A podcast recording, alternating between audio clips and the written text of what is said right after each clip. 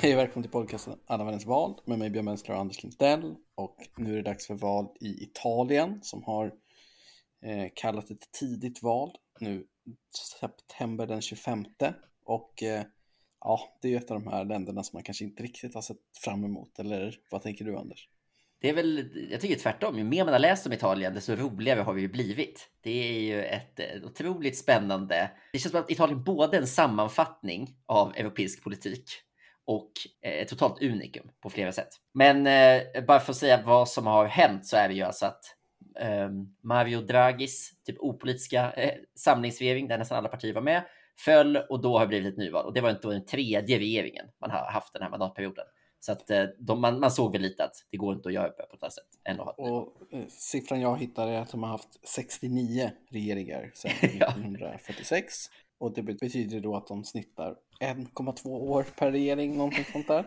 Ja, så, eh, så, att, så att nu känner de att det räckte med tre eh, den här mandatperioden. Och man kan väl säga att allt talar för att det enda partiet som inte har varit med i regeringen, eh, Giorgia Melonis, de italienska bröderna, kommer bli det största partiet i det här valet. Men vi kommer in på allt det sen.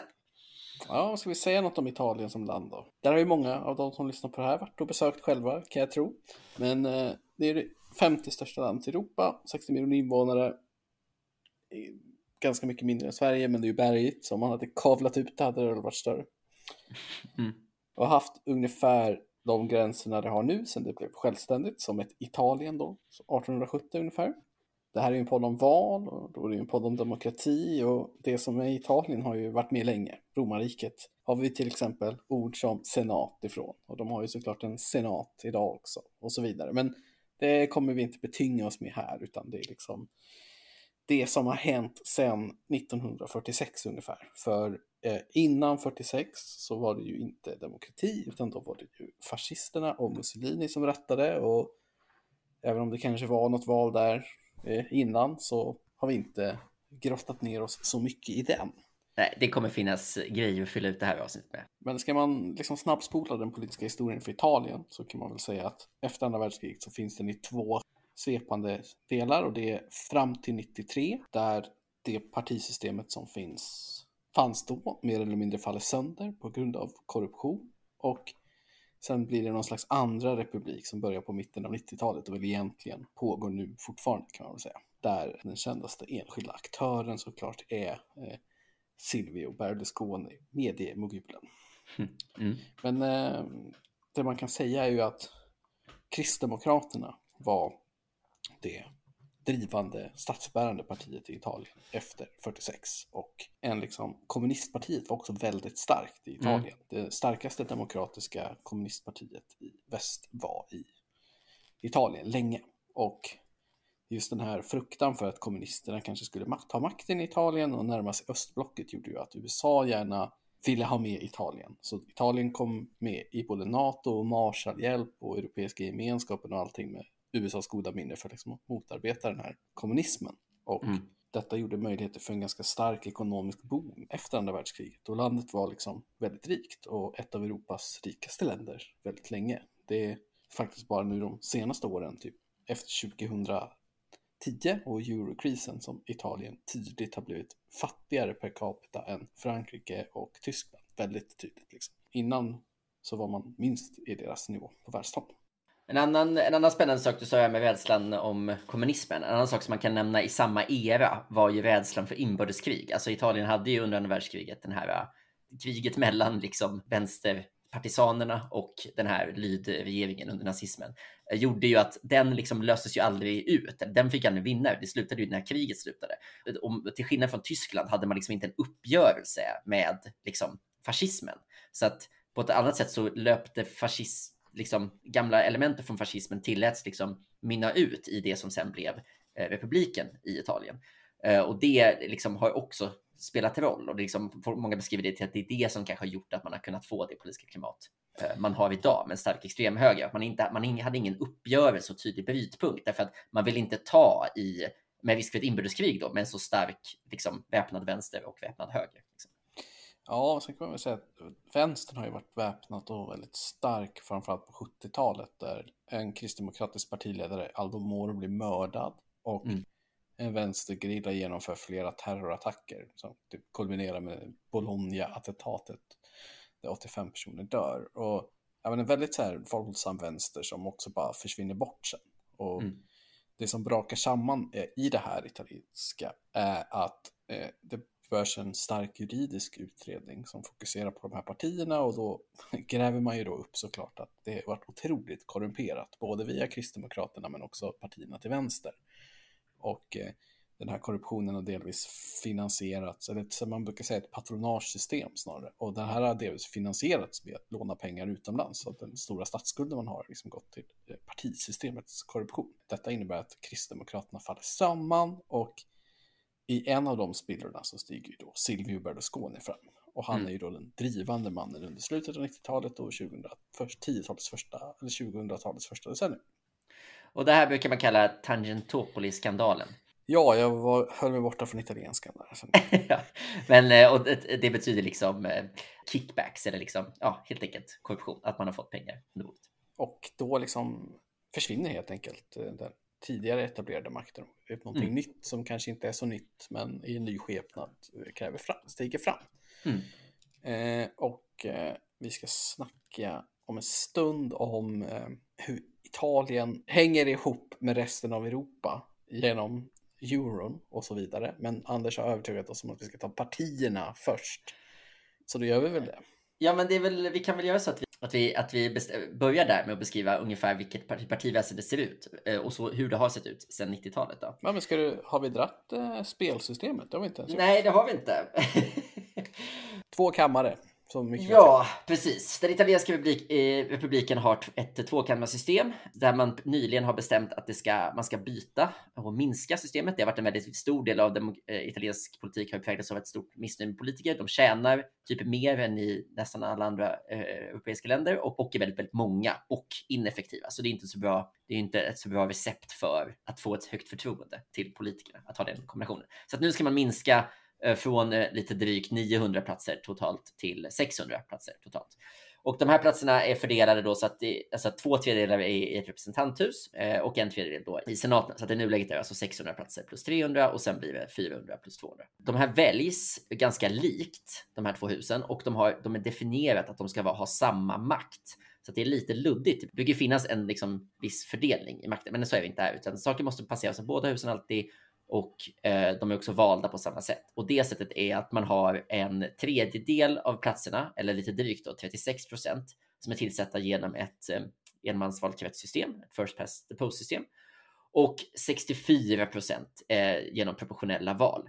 Den enda skillnaden är att senaten är, är vald på regional nivå, medan eh, alltså även de proportionella platserna medan eh, under representanthuset då är valt på nationell nivå proportionerliga platserna.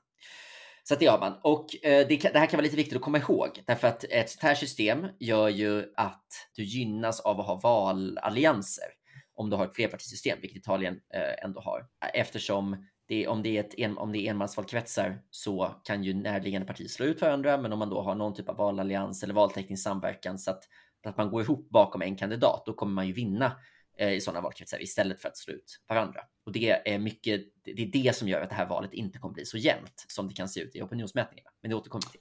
Sen har de någon konstig presidentgrej också, va? Som, som ju är regeringsbildare. Precis, eller som, är, eh, ja, som utser premiärministern eh, och som ja. har, har, mycket makt på det sättet och som kan liksom sparka eh, liksom sin regering och så, så att han har ganska mycket makt över regeringsprocessen. Men som ju har en ganska tillbakadragen roll eftersom det är lite som den tyska lösningen, att presidenten alltså är vald indirekt av parlamentet. Men han har eh, tydligen eh, ganska mycket att säga till om. Ja, alltså ja det mer än den tyska. Och han, Sergio Mattarella, mm. som är president, han vill ju avgå, men det fick han inte. De valde om han ändå. Svingammal stöt från eh, det stora mittenvänsterpartiet. Vi kommer komma in i men han är över 80 år nu eh, och tvingas att sitta och, och tillsätta en ny regering om året. Ungefär. Han är 81 år och han gick just på en ny mandatperiod för att ingen annan kandidat kunde få i närheten av en majoritet. Så de Nej. röstade massor med gånger. Ett annat eh, lite roligt system är att när Mattarella väl avgår som president, om han någonsin får göra det medan han är i livet, då eh, kommer han bli eh, livslång senator. Man har ett system med livslånga senatorer. ja, det blir, för Mattarella blir det ju förmodligen då inte så, inte så många år. Men om man avgår som president så får man en, på livstid en plats i senaten. Och presidenten har också makten att utse max fem personer under sin presidenttid som blir livslånga senatorer.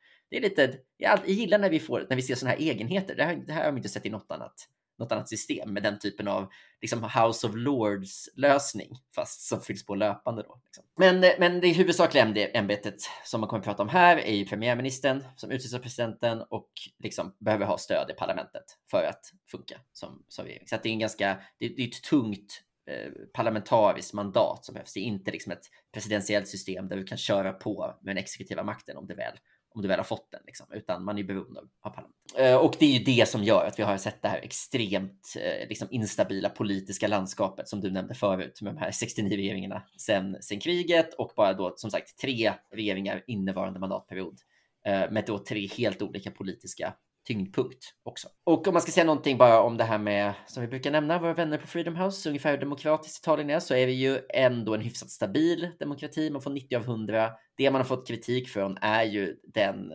liksom, fortsatt problematiska korruptionen, hotet från organiserad brottslighet, alltså inte minst då hotet typ mot journalister och eh, en del civilsamhällesorganisationer och så från till exempel maffian och så. Eh, och sen lite om människorättssituationen för eh, migranter som ju har varit i ljuset de senaste tio åren. Att eh, folk inte blir behandlade väl när man kommer in till Italien.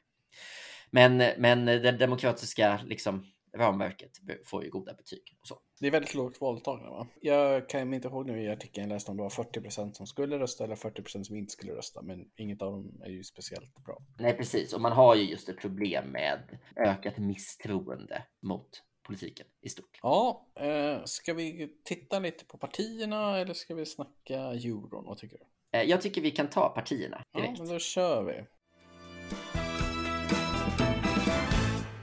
Det var två partier som jag ändå kände är klassiska här. Och det är PD mm. Eh, och Forza Italia. Ja, precis. Eh, det närmsta vi har någon slags stort mitten vänster och stort mitten höger. Men eh, jag tycker det intressanta med, med italiensk politik är ju liksom, de, de saknar ju en del saker som andra länder har. Och det ena är ju som du var inne på förut, det här med att statsbärande partiet var ett kristdemokratiskt parti, stort mitten högerparti, som bara försvann. Liksom. Så att det finns ju inget sånt stort statsbärande mitten högerparti. Det är ju väldigt olikt de andra europeiska stora demokratierna om man bortser från att Frankrike också har tappat sig. Ja, precis. Och det finns inte heller ett stort statsbärande mitten-vänsterparti i den bemärkelsen, alltså socialdemokratiskt parti, utan istället så är vi ju en, eh, alltså det parti som finns, Partido Democratico, det är ju det gamla kommunistpartiet som har reformerats i typ fyra omgångar. Alltså partiet Gramsci var med och startade. Så det är snarare att ett, det här stora kommunistpartiet som du pratade om, som var dominerande under efterkrigstiden, har reformerats långsamt och blivit liksom ett klassiskt socialdemokratiskt parti. Ja, nu har som de det är 20, nu på ett sätt. 20 procent sist i alla fall, ja. men i fallande. Och nu har de splittrats dessutom. Där, där liksom en gång i tiden marknadsfördes ju som europeisk politiks store påläggskalv. Matteo Renzi. Ja, Italiens Tony Blair på något sätt. Mannen ja. som tog so eh, liksom socialdemokratin högerut och skulle... Liksom... Han har nu startat en avstickare. Eh, så att det, det går sådär för dem, helt enkelt. Men de är ju ändå en kraft, PD här, och leds av Enrico Letta som är den fjärde partiledaren sedan 2018. Så det, ju, det går fort där också. Liksom. Men eh, de kommer ju göra ett val och de är väl ledare i center-vänster-koalitionen, men det är inte de som ser ut att vinna det här. Eh, vad har du mer då? Femstjärnerörelsen? Ja, men man bara ska säga, det, det, finns ju, det finns ju kontinuerligt någon slags kraft, ofta då till vänster om PD. Nu är den skitliten och heter typ Röda och gröna alliansen och ligger bara på några procent i opinionen. Eh, men det, finns, det fanns i parlamentet idag finns det liksom ett vänsterparti som heter liksom, de fria och självständiga Liberi i Iguali. Så att det finns ju ofta något parti vänster om PD, men som typ aldrig är säkert stort och så.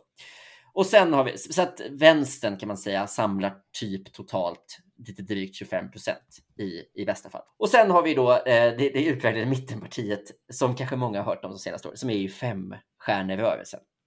Femstjärnerörelsen grundades eh, 2009 eh, och kom in i parlamentet ordentligt 2013 och är ju ett eh, liksom direkt demokratiskt projekt som liksom grundades av en komiker som heter Beppe Grillo som typ en protest mot att liksom, det inte är riktig demokrati för att typ den representativa demokratin inte funkar. Men han har själv aldrig varit partiledare, utan det har man istället värvat in folk som har varit. Dels har det funnits mannen som blev president eller premiärminister 2018. För 2018 blev ju femstjärnsrörelsen det största partiet.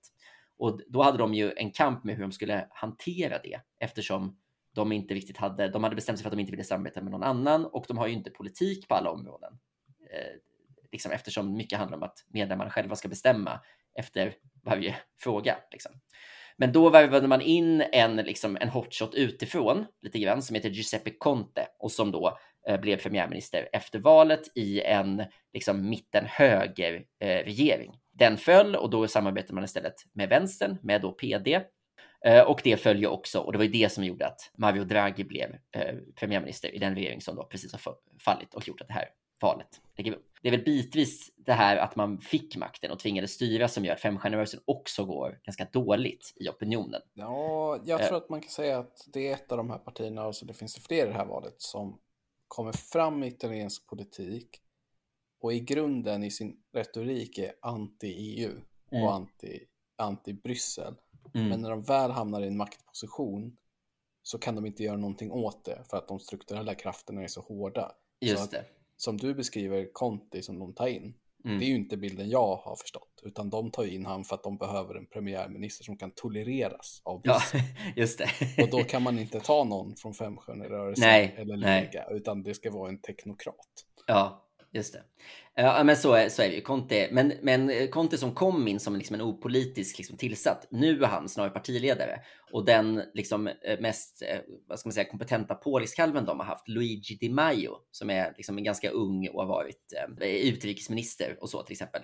Han har startat ett eget, liksom, ett nytt femstjärnerörelseparti som heter Impegno Civico, alltså typ det civila kallelsen eller det civila engagemanget. Så, så att de har ju splittrats också mellan så här, nyckelpersonerna, femstjärnerörelsen.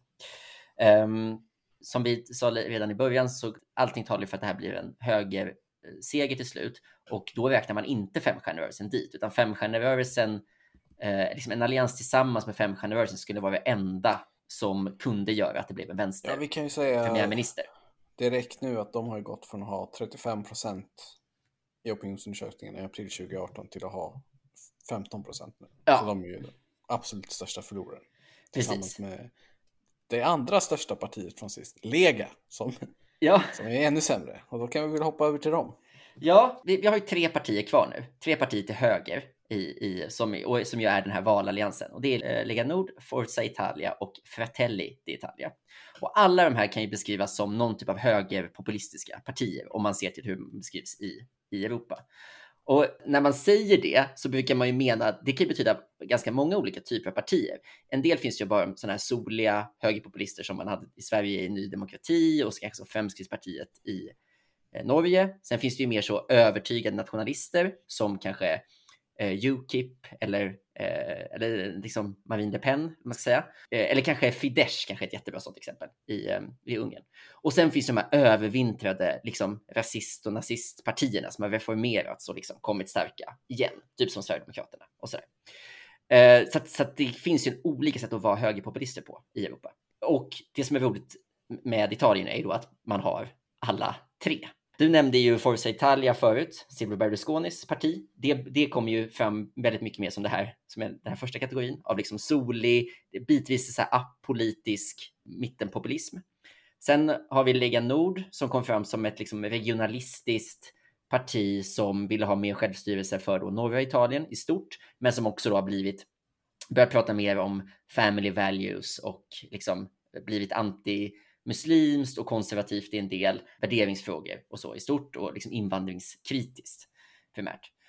Och sen så har vi då eh, det senaste tillskottet på himlen som är Fratelli d'Italia som ju är då en, en reformerad version av ett parti som hette den sociala rörelsen som var liksom spillrorna av fascismen efter Italien i, liksom på, på 40-talet som liksom har puttrat på utan vidare. Och här hittar vi ju valets stjärna, eller hur? Ja, medan de andra två leds av män så leds Fratelli d'Italia, alltså de italienska bröderna, av eh, det som troligtvis då blir Italiens näst första kvinnliga premiärminister, Giorgia Meloni. Eh, hon är född i slutet på 70-talet. Hon var minister un redan under Berlusconi, när Berlusconi var premiärminister 2008 och eh, har sen gjort det liksom smarta strategiska beslutet att inte sitta i några regeringar. Så under den senaste mandatperioden så har vi behövts eh, en del liksom breda oväntade koalitioner. Eh, den senaste regeringen hade ju alla partier under sig, förutom då eh, Fratelli d'Italia och Meloni. Eh, och det är ju ett, ett framgångsrecept i Italien, att inte vara med och styra.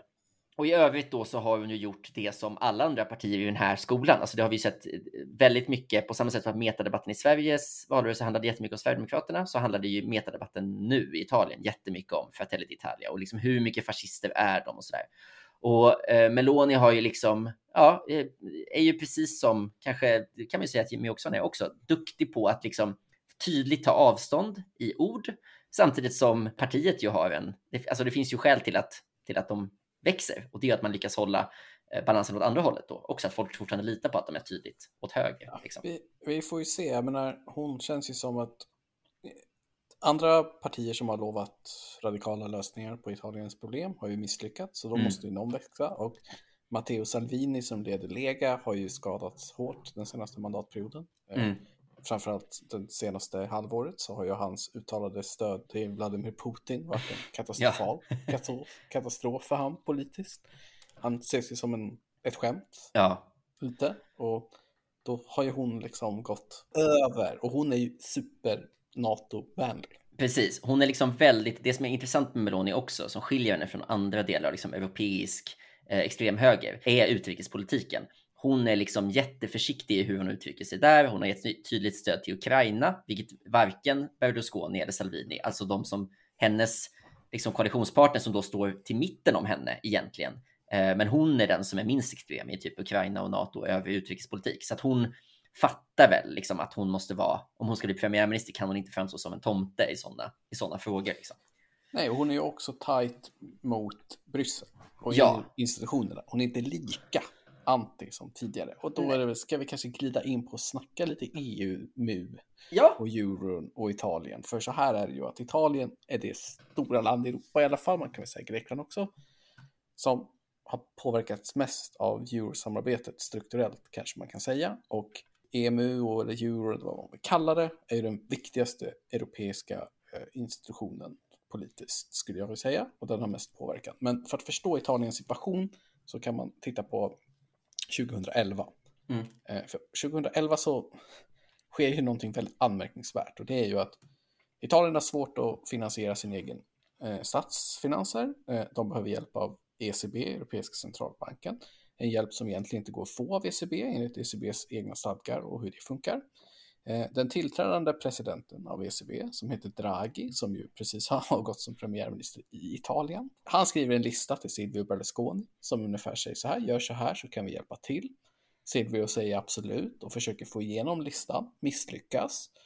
Och under ett G20-möte samma år så uttalar Frankrike och den tyska kanslern, som heter Angela Merkel, de uttalar mer eller mindre enligt Berlusconi, men också enligt liksom, det här är den gängse bilden, ett ultimatum att han måste få igenom vissa politiska beslut. Mm. Annars kommer Europeiska centralbanken att sluta stödköpa italienska statspapper. Merkel ringer då också till president Napolitani och frågar om inte han ska börja sända trängen för en ny regering. Och några dagar senare avgår Berlusconi och en teknokratisk administration tillträder och Europeiska centralbanken börjar återigen stödköpa italienska statspapper. Och från det ögonblicket fram till nu, så alltså mer än tio år, har ingen finansminister i Italien varit en vald politiker. Alla har varit teknokrater. Det här är anmärkningsvärt på flera sätt. Det vill säga en EU-institution som ECB avsätter alltså en premiärminister som har folkligt stöd i ett medlemsland. Mm. Och detta ses kanske inte som den stora grejen det är. För den strukturella påverkan som euron har på Italien måste förstås. Och då måste man fatta euron lite. Och Ja, man kan säga hur mycket som helst av det här, men nu ska ni få en snabb variant. För, mm. för att förstå euron, som ju är hur viktigt som helst för Europas politik, så måste man gå tillbaka till 70-talet. Och det som hände på 70-talet är att det som heter Bretton Woods-systemet, som bygger på att dollarn var den enda världsvalutan som var konverterbar till guld. Det systemet bryts sönder och det är egentligen efterspelet av det här som är, ja, det är liksom det som är grunden till den finanskrisen var 2008, 2008 och egentligen liksom de ekonomiska strukturer vi ser idag, väldigt mycket av den grundläggs på 70-talet. Eh, för Europa så innebär det att den stabila växelkurs som fanns mellan de europeiska ekonomierna och USA och då också sinsemellan övergavs och började fluktuera. Dessutom, och nu blir det jävligt komplicerat men det går inte att komma runt, är att dollar var konverterbar till guld och dollarn kontrollerades av Federal Reserve i USA. De tryckte dollarn. Men det existerade också dollar utanför Federal Reserve-systemet som kallas för eurodollar och det är dollarsedlar som är skapade i Europa av amerikanska banker. Det är liksom pengar creation kan man säga. Mm. Det innebär i praktiken för den här diskussionen att det finns två sätt för europeiska banker att få tag i dollar. Du kan antagligen skaffa eurodollar eller så skaffar du dollar från USA. Och de här tar olika priser på sig själva. Och det är det som det blir en väldigt viktig spänningspunkt i den europeiska ekonomin. Eh, och i och med brytpunkten med Bretton Woods på 70-talet så manifesteras och tydliggörs två långsiktiga trender som blir helt avgörande för det Europa vi har idag. Eh, den tyska ekonomin den har en antiinflatorisk trovärdighet som de andra valutorna inte har i EU, framförallt Frankrike. Eh, detta delvis för att man är en exportekonomi, men man har också en helt specifikt fristående centralbank som är skapad efter andra världskriget. Det gör över tid att eftersom man har den här låga inflationen och trovärdigheten i den så får man en ännu mer exportorienterad ekonomi. Det skapar en situation i Europa där de andra europeiska valutorna alla får en magnetistisk dragning mot både den tyska valutan och den amerikanska fast åt olika håll. Så den tyska marken blir dyrare och den amerikanska dollarn blir något billigare. Och detta skapar en sån balans och problem på den europeiska marknaden att eh, man tvingas försöka hitta en lösning till det här. För det här innebär att det blir väldigt konstig konkurrenssituation i Europa mellan grannländer och inflationen blir helt olika. Och det här försöker man lösa på massa olika sätt. Men till slut så ställs man inför valet som Frankrike och resten av EU då står för i praktiken blir högre inflation eller tysk valutapolitik. Och då väljer man det senare och vägen till euron är typ krattad. Mm. Och Italien var tvungna att följa med på den här resan. Det ska vi förklara varför alldeles strax. För Tyskland anses vara idag landet som leder och styr euron. Men det var inte en självklarhet för dem att de ville ha det. Men när det väl blev euron så var det ju, är det ju på tyska spelregler. Så den europeiska centralbanken är mer eller mindre, tyskarna håller vi inte med om där, men ungefär så här är det, ungefär en europeisk variant av den tyska centralbanken. Mm. Och då ställdes det väldigt hårda krav på den offentliga ekonomin för att liksom få med euron. Och Tyskland var då redo att skapa ett EU som fanns på två lager. En elitklubb som hade euron och en grupp med misslyckade ekonomier som inte fick ha euron. Och för Italien så fanns det då två val. Man kunde försöka gå med i euron eller inte. Men för Italien så blev möjligheten att stå utanför helt omöjlig. Alltså, det, liksom, det skulle innebära risk för hög inflation, räntor och valutainstabilitet, men också en evig liksom, förankring i ett europeiskt B-lag. Mm. Där man liksom inte hade fått vara med och påverka och ta de beslut som behöver tas. Och eftersom partisystemet i Italien också faller samman 93 så tar teknokratiska regeringar över och de tar in Italien i euron genom att pressa ner underskott, eh, få ner inflation och så vidare.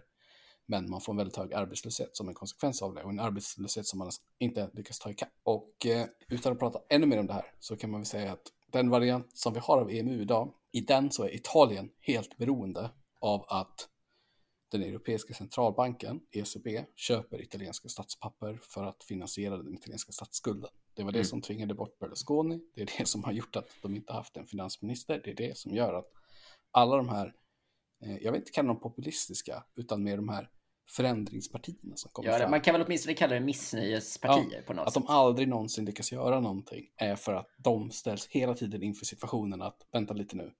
Vad ja. händer med våra offentliga finanser om kostnaden för att låna blir så hög att vi inte har råd? Jo, det blir mycket, mycket värre. Och skämtsamt kan man säga att det EMU vi har idag, det är alldeles för tyskt för Italiens skull och det är alldeles för italienskt för att Tyskland ska vara glada. Mm. och det är liksom en, det stora steg som ECB har gjort för att hjälpa Italien. Det ser ju Tyskland på med onda ögon egentligen.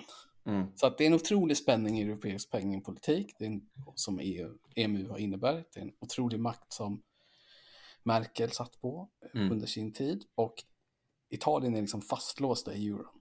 Mm. Det är en typisk damned if you didn't, damned if you do. Men det innebär att Italien, som är en av världens största ekonomier och en av Europas största ekonomier, inte har kunnat driva en självständig finansiell politik på minst tio år. Och det är ju anmärkningsvärt.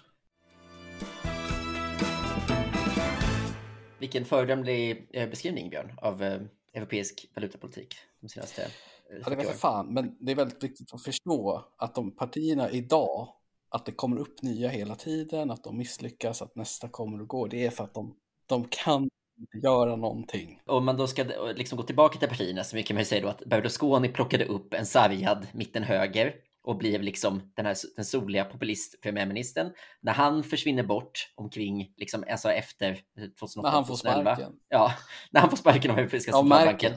Då är vi egentligen, då kommer Lega Nord istället, det här liksom nordliga eh, separatistpartiet och liksom dundrar upp i, i eh, mätningarna och blir liksom ett 15% parti som sedermera kommer börja sitta i regeringar och sånt där. Och Lega Nord blir ju, går ju om Forza Italia och blir liksom det stora högerpartiet. Liksom. Um, och samtidigt kommer då en annan populiströrelse från liksom, strax vänster om dem i femstjärnerörelsen som dominerade hela mandatperioden fram till förra valet. Då. Och sen så har man då de här två partierna som utgjorde regeringen. Så att den regeringen som, regeringen som tillträdde för fyra år sedan var ju då alltså Liga Nord och Femstjärnerörelsen först. Alltså ett, ett direktdemokratiskt populistiskt internetparti och ett separatistiskt eh, högerextremt parti. Som, inte, som fick ta in extern hjälp för att få en precis. premiärminister som kunde accepteras. Precis. Och nu har båda de här partierna då tappat enormt av det och istället så ser vi då ett, ett insomnat och nu liksom uppvaknat postfascistiskt parti eh, används ofta som begrepp för de här Fratelli d'Italia. Som ännu inte har misslyckats med att bryta sig ur den Nej. omöjliga saken att bryta sig ur. Exakt. För mig så är det tydligt att det här är liksom ett parti i tangentens riktning. Att det är bara ett parti till som vill göra upp med samma politiska kraft och kommer stånga sig blod emot den en gång till. Ja. Sen har hon jävligt smart retorik och så tycker jag ändå i den här frågorna. Liksom. Ja, men ska vi gå in Man kan ju säga att de har ju fått var det 162 miljarder euro från den här covid-19 recovery-fonden har ju gått till Italien som Draghi snodde åt sig. Mm. Mm. Snodde åt sig men förhandlade fram och så. Så att de, EU har ju verkligen, tycker ju att de har investerat i eurogruppen hur mycket som helst i Italien. Mm. Innan, eh, innan vi går in på valrörelsen som den ser ut nu, opinionsläget precis eh, så en vecka innan. Vill du säga något mer om, om Draghi eller? Nej, jag vill inte säga så mycket mer om Draghi mer än att det är liksom man kan inte förstå att han och Mario Monti som har en liknande bakgrund har varit liksom premiärministrar i Italien utan att sätta det i eurokrisens kontext. Ja, och det, men det är också intressant. Alltså Draghi, eh, hans regering föll ju alldeles nyss för att femstjärnerörelsen eh, röstade emot ett, ett stort stödpaket eh, från EU då. För att de tyckte det var för litet. han gjorde väl succé först, Draghi? Blev inte han årets politiker enligt Economist 2021? Jo, och han verkar fortfarande vara ganska älskad internt. Alltså att ganska många fortsätter ändå att prata om det. Alltså att man försöker knyta sig till Draghi. Så att hans liksom, politiska eh, rykte verkar inte vara så himla dåligt. Liksom. Men det är intressant med att man haft så många politiker som är självständiga, att deras, om de är omtyckta eller inte spelar ingen roll för liksom, partierna. Det är samma sak med med Monti, eller för den delen Conte som ju också är in, bara invärvad. Liksom. Att de flyter på något sätt. Premiärministern i Italien har haft flyter bara ovanpå det politiska systemet. Liksom. Men eh, ska vi snacka lite valrörelse? För det finns ju frågor som diskuteras. Eh, ja, det man... finns många frågor. Eh, ja. Vi kan börja med Rysslandsfrågan, eller? Mm. Uh, och där är det ju intressant just det här med, den är ju tätt, extremt tätt kopplad till energipolitiken, så man kan nästan prata om dem, uh, om dem samtidigt. Då. Det mest intressanta är ju då är att liksom, som i alla länder så finns det ju kopplingar mellan extremhögern och den ryska regimen. Och uh, du nämnde ju att Salvini hade gjort bort sig där och det finns ju ett, det blev ett viralt klipp på honom där han åkte till en polsk gränsstad i början av kriget för att ta emot ukrainska flyktingar. Och han står där på ett photo-op med den med borgmästaren här stan. Och medans borgmästaren håller ett tal om liksom allt hjälp man ska ge till polska flyktingar så tar han liksom medan han talar så tar han fram en t-shirt med en hyllning till Putin på Och det visar sig att en sån t-shirt har Salvini, som vid den här tiden också är ju liksom biträdande premiärminister i Italien. Han har poserat i en sån t-shirt som hyllar eh, Putin då. Så att den här polska borgmästaren liksom bara säger det så att det här, du är en skam, vi vill inte ha dig här. Men då har han alltså redan tagit sig till den här polska staden och blir då bortgjord på ett sätt som man sällan ser politiker bli. Um, så att eh, Salvini och även Berlusconi har ju inte kunnat motstå liksom, frestelsen att ha täta Nej, men... band med, med Ryssland. Ja, att... men de är ute och säger att de här sanktionerna är sämre för italienare än ryssar. Samtidigt så finns det väl ingen, oavsett vem som skulle komma till makten, så det, känns det svårt att tänka att politiken kommer ändras på den här punkten. Nej, men det som, det som har hänt under senaste året tydligen är ju det här med gas. Alltså att eh, Italien är också beroende av liksom, rysk gas, men inte lika beroende som Tyskland för att man har liksom, vad ska man säga, uppjobbade kontakter med andra länder, framförallt eh, en del afrikanska länder som säljer naturgas till dem. Och det är också någonting som Draghi han börja med under sitt år som premiärminister, att liksom bredda det mycket. Så att det finns väl någon slags sån, sån idé. Invandring då? Otrolig fråga. Ja, det är ju en enorm fråga och just för att just det är en så stor fråga för de stora, de tre stora Men jag läste att de har tagit emot 700 000 båtflyktingar. Ja, så kanske det är. De senaste tio åren eller någonting. Och det jag tyckte var intressant, jag lyssnade faktiskt på en BBC Hard Talk, gjorde en intervju med Enrico Letta som då har varit premiärminister förut och nu är eh, partiledare för PD, alltså.